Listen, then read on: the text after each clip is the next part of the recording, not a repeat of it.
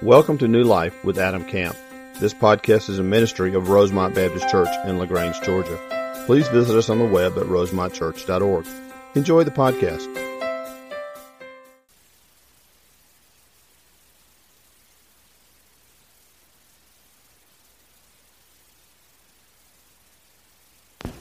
Lord, we thank you for the ministries of this church, Father, and, and, all the different people you've called to be involved in so many different areas. We thank you for what you're doing and in the hearts of our people on so many different levels, Lord. And I want to pray specifically right now for what's going on and for what's upcoming this summer, Lord. A, team right now in Zambia, Lord, I pray that you would just do a mighty work through them, just continue to work in their hearts.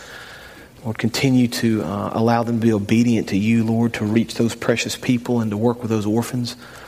Father, we thank you for what you accomplished at Camp Viola this last week and all the seeds that were planted, Father, and all those precious children in ways that we won't understand until eternity, Lord. Father, I pray for our students right now, Lord, that are at the beach, that are hearing the truth of your word. I pray you would convict them, convict their hearts, Lord. Help them to hear from you. Father, we have upcoming things over the next few weeks and for the remainder of the summer, Lord, I pray you would just do a, a mighty work. Well, we don't do these things just to be doing them. We, we do these things with intentionality, Father, because we want you to work.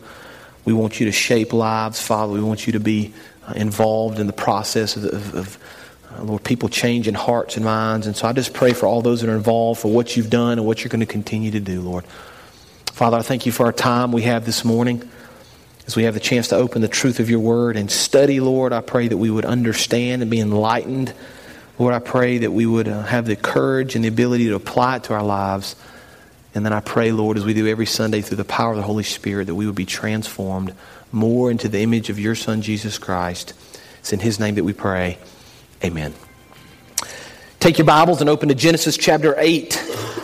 Genesis chapter 8. As you're finding Genesis 8, I want to remind you of a couple of opportunities I alluded to just a second ago. If you came in through our breezeways this morning, you noticed that there are posters up in every window.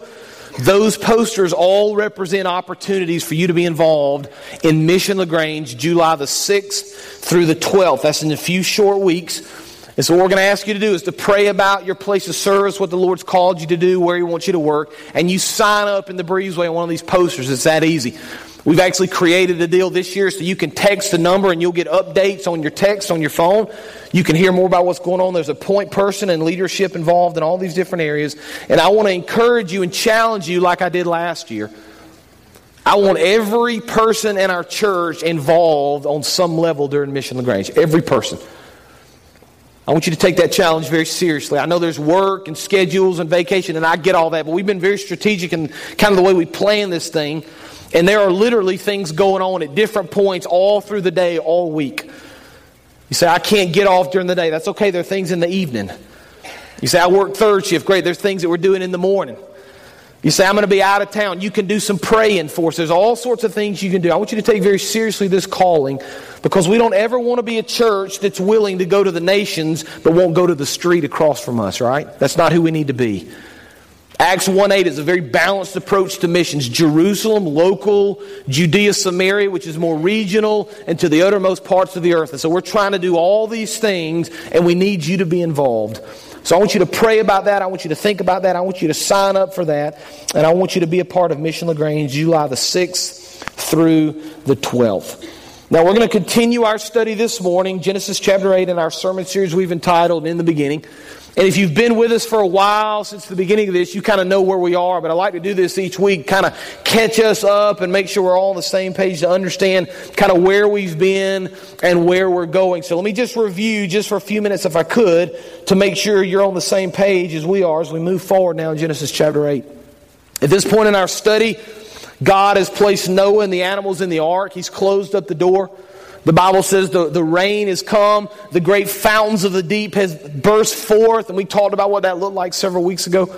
Enough water to cover the whole earth, cover all the mountains, and we see that the boat that Noah has built has floated for a period of several months. it's, it's been a little over a year since they started the process until it's over.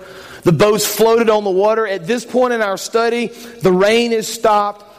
The Bible says that the Lord has opened up the fountains of the deep again and the waters run back into the earth and it's receded and subsided on the earth. The Bible says that Noah's ark has kind of floated down and it's found itself now perched on the mountains of Ararat. Now there's some confusion here and I'm not going to talk a lot about geography, but there's not just one mountain. There's a mountain chain in modern day Turkey. Most scholars believe that's probably the location that the boat landed. So Noah sent out the animals. Remember, he sent out the raven and the dove. And we're at the point now where the waters have gone down, the rains have stopped. Noah and his family and all the animals are kind of sitting in the boat waiting on the Lord's instructions.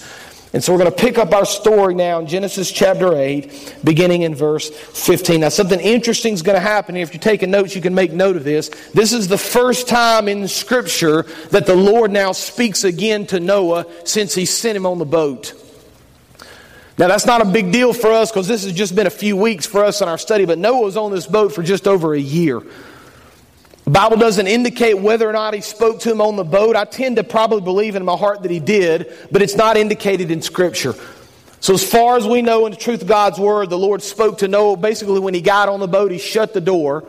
And then this is the first account, which is interesting to me, that the Lord's going to speak to Noah again. I want you to listen to his instructions. Genesis 8, beginning in verse 15. We have these words on the screen as well. Genesis 8 15. Then God said to Noah, Come out of the ark, you and your wife and your sons and their wives. Bring out every kind of living creature that is with you the birds, the animals, all the creatures that move along the ground, so they can multiply on the earth, be fruitful, and increase in number upon it.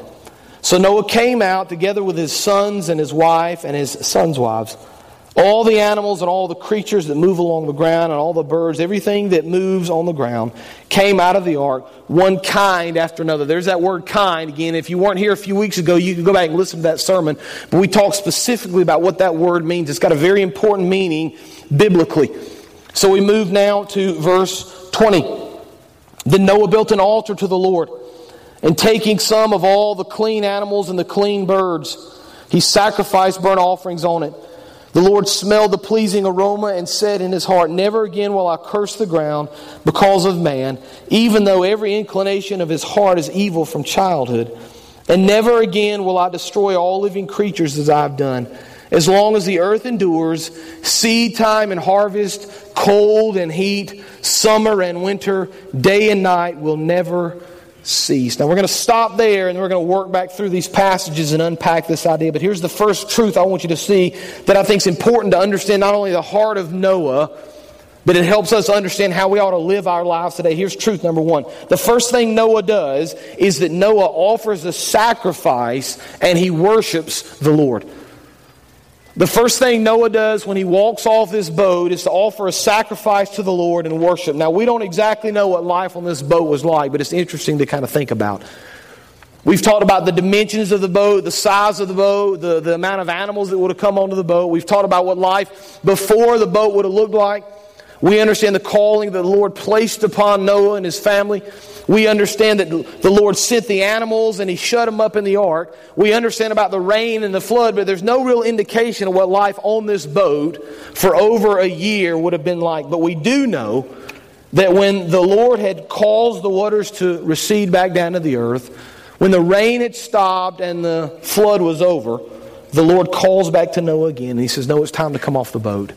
And I just kind of envision this in my mind. I just wonder what it must be like as that door swings open for the first time or opens down and the animals come flowing off and pouring out and Noah and his family comes pouring out. I think about all the things that Noah could have done first. He's been on a boat for a year. Now, I'm going to I'm going to kind of use an analogy. If you have children, you'll kind of understand this, right? If you've ever driven long distances with your family in a small little van, you ever done something like that? Now, I've never been in a van for a year. I've never been there quite that long. I've been for a few hours. And I, I hope I don't, I hope I don't sound unreligious to you, but there are an awful lot of times when I get out of that van, the first thing I do is not praise the Lord. Being in that van for that period of time, cramped up, sometimes can be very difficult. And so I just kind of wonder what it must have been like for Noah as he comes off that boat. But I think it's just it's fascinating to see his heart and to see his desire. He, he's kind of been cooped up on this boat for a year with all these animals and all the things that took place, all the sights and the smells and the discussions maybe he had with his family. But the first thing he wants to do when he comes off this boat is praise the Lord. Isn't that beautiful? Isn't that a neat picture and kind of a reminder of who we ought to be? Noah looks up upon this new world and, and, the way everything's changed, and in that very moment, he's thankful for the deliverance of his life. He's thankful that the Lord saved him from the flood. Now, Noah's not alone in building an altar. In fact, it's interesting if you were to read through the Old Testament, you would see it's pretty common for the people of the Old Testament to build an altar. Now, we're, we're pre temple days here in our study, so there's no building that's been created at this point, no bricks that have been laid, no foundation. Really, what Noah probably did was just mound up some dirt. He kind of built a, small little hill here and he, he made an offering to the Lord on top of that hill. We read the same account or the same sort of a thing from Abraham and Saul and David and Gideon and Elijah and on and on the list goes of people in the Old Testament that recognized who the Lord was that recognized his glory, that recognized his beauty, and they built this altar in order to sacrifice to him and to say to him, Lord, I trust you and I love you in all things. I love what John Calvin says as he explains this account of Noah. He says that Noah builds this altar to celebrate the goodness of God and to give him thanks. I think that's a, a beautiful picture. I have the opportunity in the, in the position I'm in to, to spend time with families oftentimes as they go through difficult times. And it's always neat to me to see how families react, especially when things go well. And it's a pretty common trait you see with families after something has taken place. Maybe somebody's made it successfully through a surgery or maybe there was a, a, kind of an accident. I've been with families where there was a wreck and, and, and people were injured, but they come out okay and, and everything's fine. Or I've been with people that go through difficult times and in the end they kind of look back on it and they see how the Lord directed them. And there's a common thread that runs through all these cases. When families walk through these difficult times and they come out on the other side and things go well, they always praise the Lord. There's this common thread. They're always thankful for all the Lord has done. And that's absolutely right. That's exactly how we should respond. That's exactly how our mindset should be. That's exactly the way we should see these scenarios and situations in our lives. We should see the Lord working and praise His name for what He does. There's nothing wrong with that. But I just wonder as I look at Noah and I understand what Noah did and what Noah accomplished, I just wonder how often we give thanks to the Lord in the day to day things of life. We don't have to go through a tragedy or a major life event before we can thank the Lord. Did you know that? Did you know you could find the goodness of the Lord in the day to day walk? You know, you can see the goodness of the Lord in your family. You ever thank the Lord for what He's given you in your family? Your husband or your wife that's been faithful to you all these years, your, your precious children. Maybe a, a, mom and dad had a conversation with a, a couple yesterday as they're talking about marriage, and we're kind of walking through the, the, the kind of the process leading up to that point, helping them understand. And I always want to hear their faith stories, and I always want to hear where, where they came from. This precious girl said to me, I grew up in a home where mom and dad talked all the time, and I heard them reading their Bible, and they, they prayed for me. And my comment to her was, You don't know what kind of a gift that is. You don't understand what, what a gift you have to grow up in a home where mom and dad love each other, first of all, for all these years they're faithful to each other. They have great communication. They pray together. They study the Word together. They bring you up in the love and the admonition of the Lord. That's a gift that so many people don't have. I just wonder how thankful we are in the family that the Lord has given us. I wonder how thankful we are in the health that we have. You know, if you're not thankful for your health, go walk through the hospital one afternoon. Go walk through a nursing home one day and see the struggles of people in life and, all they're dealing with and all they have to go through and thank the Lord you can walk. Thank the Lord you can breathe on your own. Thank the Lord that He's given you health. Just look around you and, and, the church that you serve in or, or the friends that you have and, and how they love you and, and how you've built those relationships over the years. And we find goodness in those things. And we find nurture and, and love in those things, and we think to the Lord, Lord, thank you for what you've given me. Thank you, you've given me godly friends and an, an incredible church and people that love me and surround me. And I, I, just think we need to be challenged by what Noah does here. He, he's been through this major event. And he's seen the goodness of the Lord, but I think we need to be challenged to find that goodness in, in the mundane of every day, in the small things that the Lord does for us. I'm reminded of 1 Thessalonians chapter 5. I read this verse again last night, and it just it just kind of hit me like a ton of bricks. Let me read it to you. 1 Thessalonians 5, 16 through 18 says this Rejoice always, pray continually, give thanks in all circumstances, for this is God's will for you in Christ Jesus. I thought, you know, we could, we could kind of build a doctrine on those simple verses.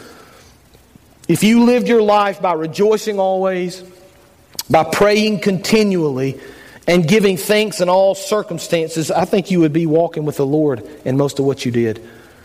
It's interesting to me how people struggle sometimes with knowing the will of the Lord.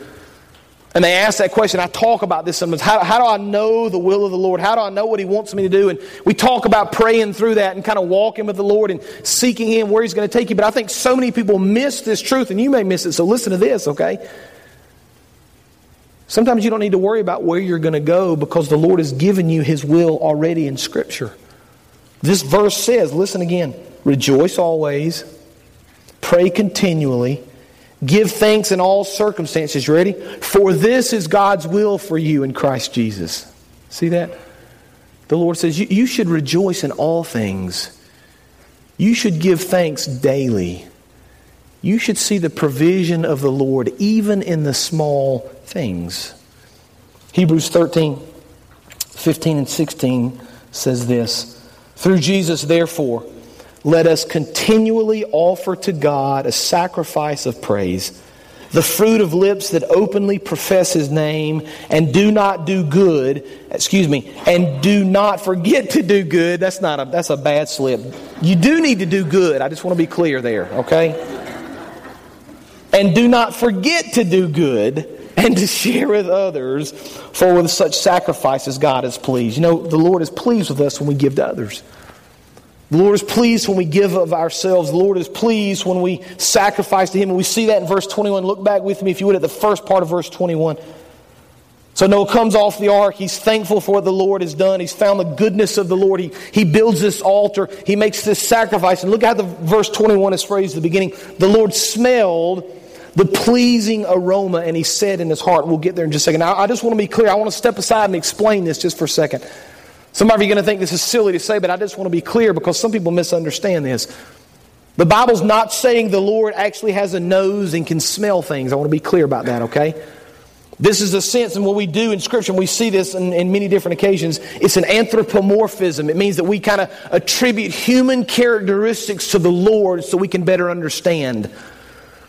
It's not as if he actually smelled and it was good to him. It, the simple idea in this understanding of verse 21 is that he was pleased with what Noah had done.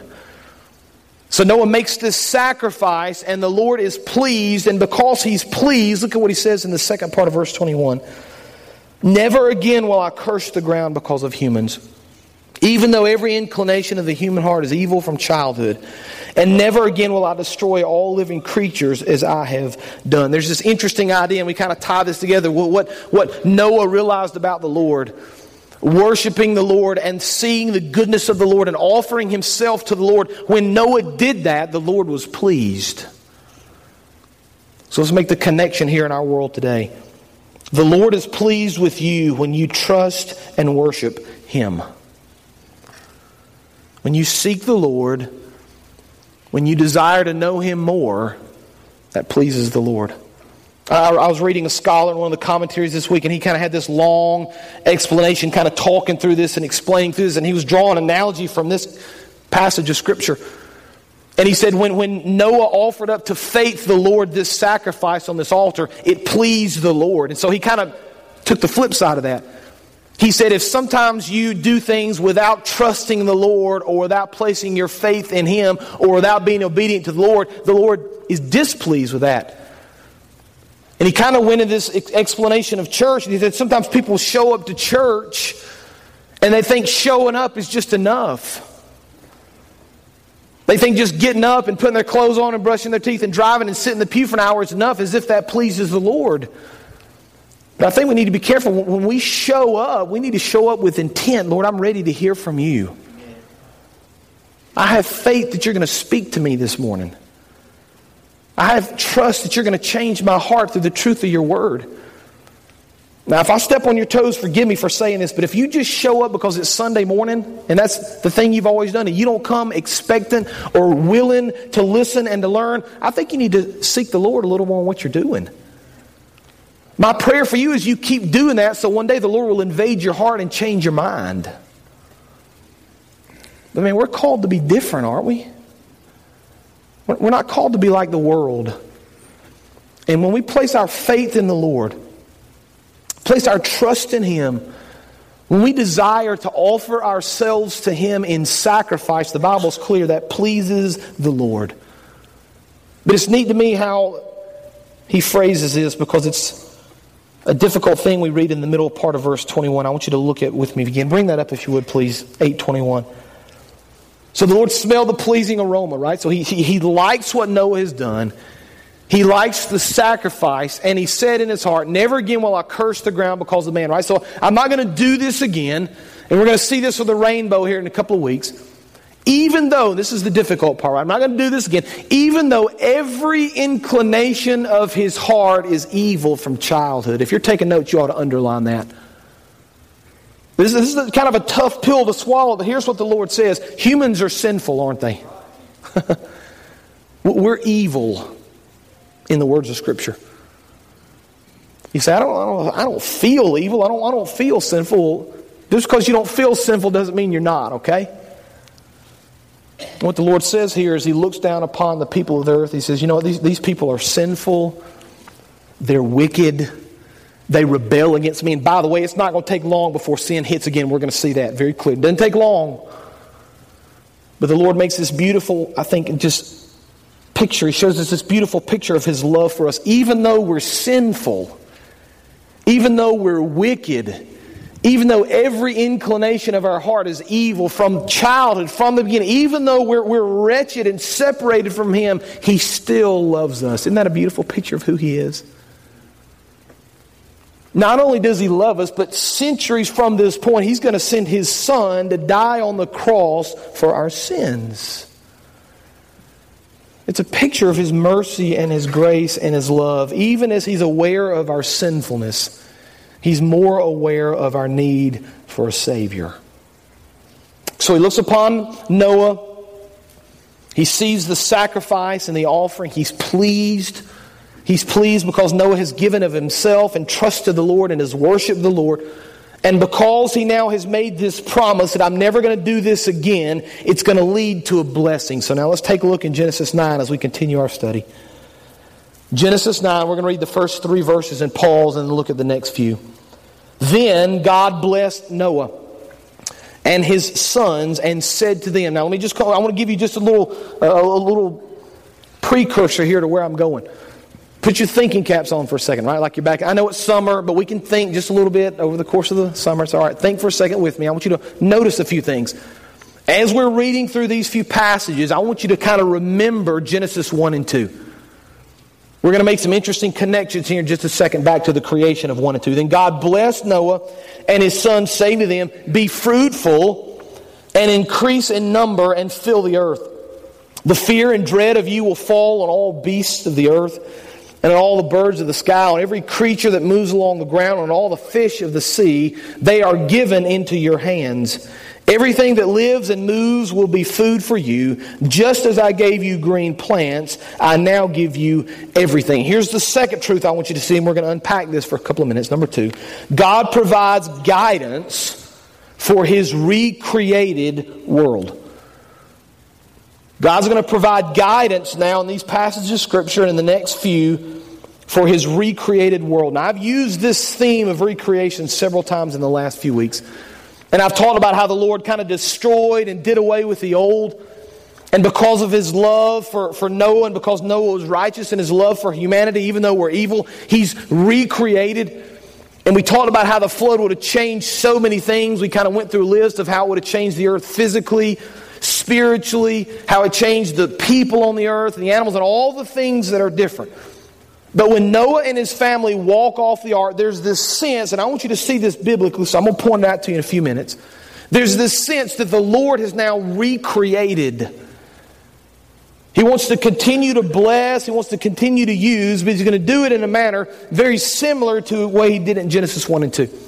So I want you to bear with me just for a few minutes because I want to point some scripture out to you that I think is very interesting that'll help us understand that this isn't just a flood that destroyed the world. This is a recreation. And so what, what we begin to see is Noah, in, in a lot of ways, is like a second Adam.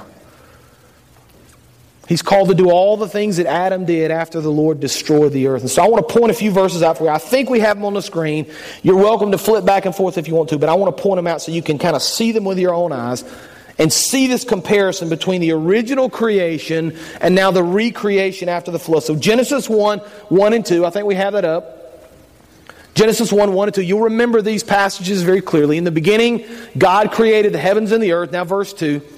Now the earth was formless and empty, and darkness was over the surface of the deep and the Spirit of God was hovering over the water. And I just pause there for a second. So there's this sense before creation, right? That the water covered the earth, that there was chaos, that the earth was formless, and that it was empty. And from that original water in Genesis 1 and 2, right? From, from the earth being covered in water, God is now going to create everything. He's going to form everything. He's going to prepare everything so Adam and Eve can live and so His glory can be spread to the earth. Now we see the same idea. We fast forward to the flood. The flood covers the earth, right? There's chaos. The earth is formless. The earth is empty from this water. Now, God is going to recreate through Noah and his family and his sons and their wives. He's going to recreate the earth and he's going to bestow upon them all the same blessings he gave to Adam and Eve. See the comparison and the similarities here. Flip back now to Genesis 3, verse 8. I think we have this one on the screen. Genesis chapter 3, verse 8.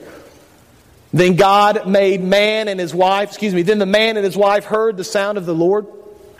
God, as he was walking in the garden in the cool of the day, and they hid from the Lord God among the trees in the garden. There's the sense here that Adam and Eve walked with the Lord.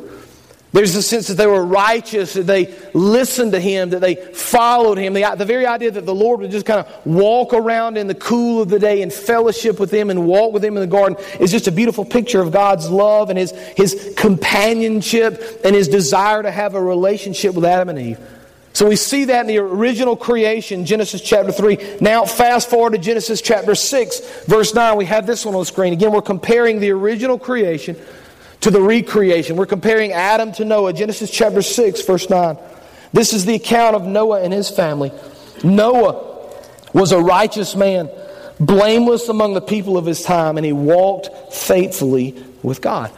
So we're, we're beginning to make this case now that God is recreating. He's done away with the earth, He's done away with the people, but He hasn't done away with His promises. He hasn't done away with His blessings. He hasn't done away with his desire to use people to reach the world. Now look at Genesis chapter 1 again. I've got several verses here as we think about the spoken word of the Lord. In fact, if you were to read through Genesis 1, you would see over and over that the Lord speaks. So Genesis 1, and God said, Let there be light. Go to the next one. Verse 20, and God said, Let the water teem. Go to the next one. Verse 26. And God said, Let us make man. And on and on the list goes, right? There's these instances over and over where the Lord speaks, and He speaks clearly in, into the heart of what's going on in creation. And every time the Lord speaks, every time the Lord says something, things change. Now, fast forward to Genesis chapter 9, verse 1. I think we have this one on the screen. Then God blessed Noah and his sons, saying to them, right? There's the parallel again. God's going to speak truth in their heart. God's going to speak truth into their life. Every time the Lord speaks, things change. Now, let me just draw a conclusion, and I've got a lot more here, and I'm not going to be able to get into all of them. There's a lot of comparisons here, but, but here's what I want you to understand about this. As we see what the Lord did in Genesis chapter 1 and 2, and we see what the Lord does now in Genesis really 7, 8, and 9, we understand that sometimes, and this is kind of the applications we think through our lives, Sometimes the Lord has to kind of remove and destroy the old in order to build and move forward with the new. You ever thought about that? See, God's looked down upon the earth and He still wants to bless the earth. And He still wants to use the people of the earth. and he still wants to rule over the earth. And in order to do that, God's got to remove the old and he's got to replace the old with the new. And so he's done this now with Noah. He's done this with Noah's family. He's, he's looked down and he's changed the earth. He's made it a new world. He's called Noah now out of the boat. He's blessed them. He's given them some clear regulations about how they live, and he's made them some promises, and he's made them some, some commitments and blessed them in certain ways. And now we're going to kind of finish up this morning by looking at verse 4. Verse 4 says he's still speaking to Noah. But you must not eat meat that has its lifeblood still in it, right? Now, if we were to go back to verse 3, and, and you can kind of research this on your own, I want to make just a kind of a point to help you understand. Up until the flood, all the people of the earth were called to eat vegetation. The Bible says that in Genesis. It says it early in the creation. But the Lord makes this distinction now that now you can actually eat the meat. In fact, He says, everything that lives and moves will be food for you. Just as I gave you green plants, I now give you everything. So there's, there's this understanding here that before the flood, people ate greens, they ate vegetables and fruits only. After the flood, the Lord now gives them permission to eat animals. But he puts this kind of disclaimer in verse 4 you must not eat meat that has lifeblood still in it. And for your lifeblood, I will surely demand an accounting. I will demand an accounting from every animal. And from each human being, too, I will demand an accounting for the life of another human being. Whoever sheds human blood, by humans their blood shall be shed. For in the image of God has created mankind. As for you, in verse 7, be fruitful and increase in number, multiply on the earth and increase upon it. Here's truth number three. God desires His glory to be displayed in all the earth. God desires His glory to be displayed in all the earth. Now, I want to point something out to you here, and I want you to bring these two verses up, if you would, for me, Wanda, here in just a second. The first seven verses of Genesis chapter 9 are kind of this little grouping. And they're interesting bookends in verse 1 and verse 7. I want you to notice these bookends. Bring, if you would, Genesis 9 1 up for me, please. God blessed Noah and his sons, saying to them, right here's the command be fruitful, increase in number, fill the earth. Now, Genesis 9 7. As for you, be fruitful, increase in number, multiply on the earth, and increase upon it. Right? There's this sense that he's saying to Noah the same sort of thing he said to Adam and Eve. I've saved you. I've brought you off this boat. Now your calling is to go into the earth, be fruitful, multiply, increase in number as you go out to the earth. But I want to kind of make this statement, and I want you to understand as we think through it here for the next couple of minutes. Certainly there's a calling of Adam and Eve, and certainly there was a calling of Noah and his family to increase as far as children were concerned. There's this idea of growing society. We, we get that. But I think beyond that, there was this sense of understanding that I have created you in my image. I have displayed through you my glory. And so you're calling now Adam and Eve, you're calling Noah and family is to go into all the earth and increase and display my glory throughout the world. Jim Hamilton, who's a professor at Southern Seminary, has written a very interesting book with this in mind. I want you to listen to what he says. The charge to Adam to fill the earth and subdue it is a priestly charge to expand the borders of Eden so that God's dwelling will be the whole earth. Thus, the glory of the Lord will cover the earth as the waters cover the sea. Now, we've kind of made a connection now, right? We've made a connection between Noah and Adam. We've seen that what the Lord called Adam to do, He's still calling Noah to do. We see that the blessing He placed upon Adam, He's also placed upon Noah. We see that the calling to be fruitful and to multiply and to go into all the earth was given to Adam and Eve. It's also given to Noah and his family. And I would make the argument this is where the application occurs for you. If Adam and Eve and Noah and all their descendants were called to go into the world and to display the glory of the Lord, I would argue that that's still, still our calling today. If you're a follower of Jesus Christ, your calling is to display the glory of the Lord everywhere you go. Now, there are all kind of verses that say this. Numbers 14, 21, the glory of the Lord fills the whole earth. Isaiah 6 3. And they were calling to one another, Holy, holy, holy is the Lord God Almighty. The whole earth is full of his glory. Habakkuk 2:14 They will neither harm nor, nor destroy all of my holy mountain for the earth will be filled with the knowledge of the Lord as the waters cover the sea. We see all these different instances. We see all these different verses, all these different occasions where we talk about the glory of the Lord.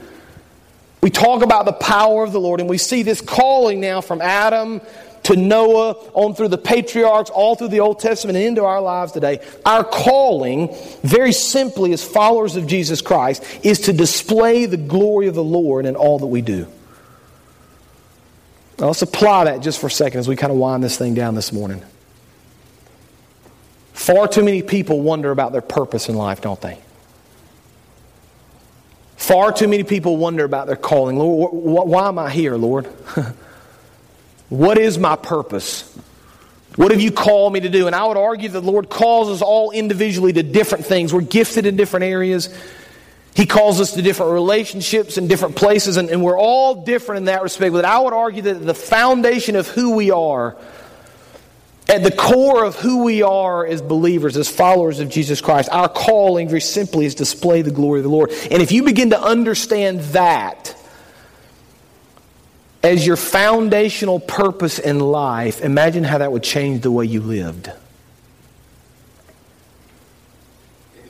If you thought your only purpose in life was to bring glory to the Lord, imagine how you would treat your family differently. Imagine how things would look at home. Husband, imagine how you would treat your wife differently. Wife, imagine how you would treat your husband differently. Children who are believers and followers of Jesus Christ, imagine how you would treat your mom and dad differently. Imagine how you treat your teachers differently. Dads, if we thought our only calling was to bring glory to the Lord in all things, imagine how we would respond differently when things didn't go our way. You hit a golf ball in the lake and you're going to display the glory of the Lord in that moment, right? Imagine how you speak differently to your boss. Imagine how you speak differently to your employees. Students, when you didn't do as well as you thought you should, or teachers kind of own you for something maybe you didn't even think you'd do, imagine how you would respond differently. I just think if, th- if this really becomes foundation to who we are, if it becomes foundational to our life and our understanding of our walk and our understanding of, of, our, of our calling and our purpose in life, it ought to mean that we look different from the world, shouldn't it?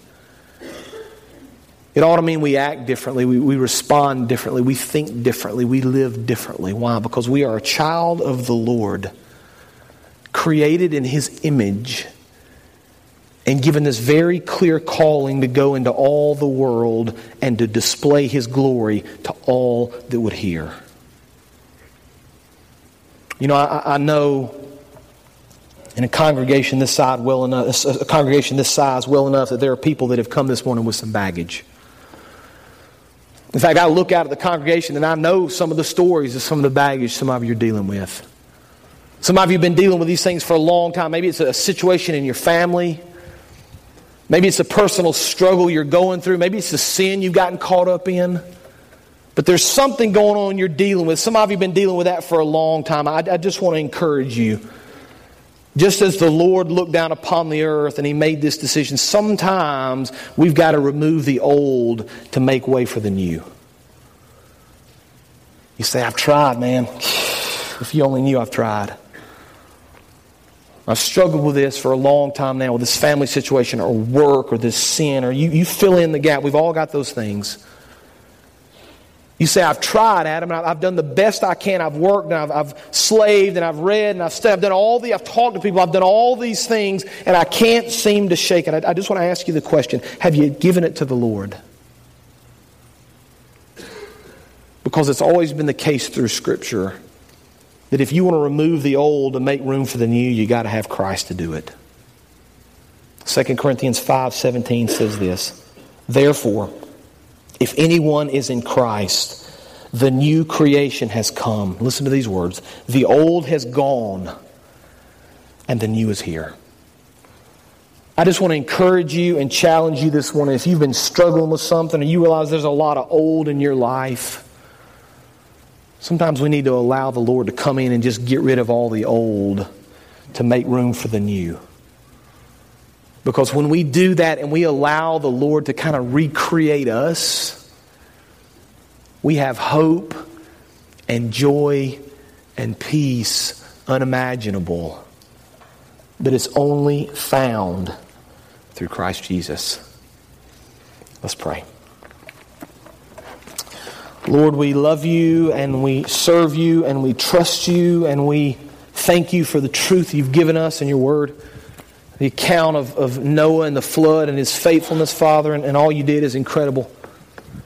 Father, I pray we would take from that just a lot of truth to apply to our lives, Father, but I pray that we would kind of understand foundationally our calling to bring you glory to live for you, Father, to be different than the rest of the world, to, to demonstrate your grace in our lives moment by moment by moment. Father, and I pray when we do that, when we seek you and trust you, Father, I pray that you would very slowly begin to remove the old. Sometimes things we're not even aware of, sometimes things we don't even think about. But I pray, Lord, that we would begin to remove the old and through our faith in Christ, He would make us new. We'd be a new creation, Father. A beautiful picture of your love and your grace and your mercy to display to all the earth your power working in our lives. Lord, help us to be that person. Help us to be that believer, that man, that woman, that student, that child who seeks you and trusts you in all things. And then you take the old, Father, and through the power of the Spirit, you make it new for your honor and for your glory. It's in Jesus' name we pray. Amen. You can stand. We want to uh, open up the altars we always do. Maybe you want to spend some time thinking about your walk. Maybe you need to pray about the old and the new. Maybe you need to accept Christ as your Lord and Savior, repent of your sins. Maybe you want to join the church. We're going to give you a chance to respond. You come as we sing together.